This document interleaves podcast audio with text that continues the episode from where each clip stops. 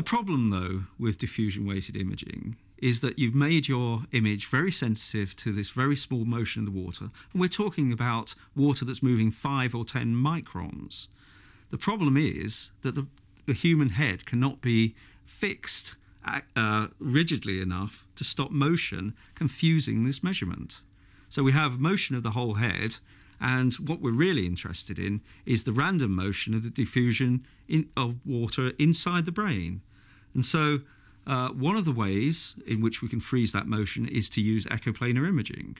Just do the image very quickly, and we can freeze uh, the motion and um, the images come out undistorted. However, if you've got to take uh, um, several minutes to obtain an image, which is required to get high resolution diffusion weighted imaging, you're going to have to deal with the problem of motion of the head.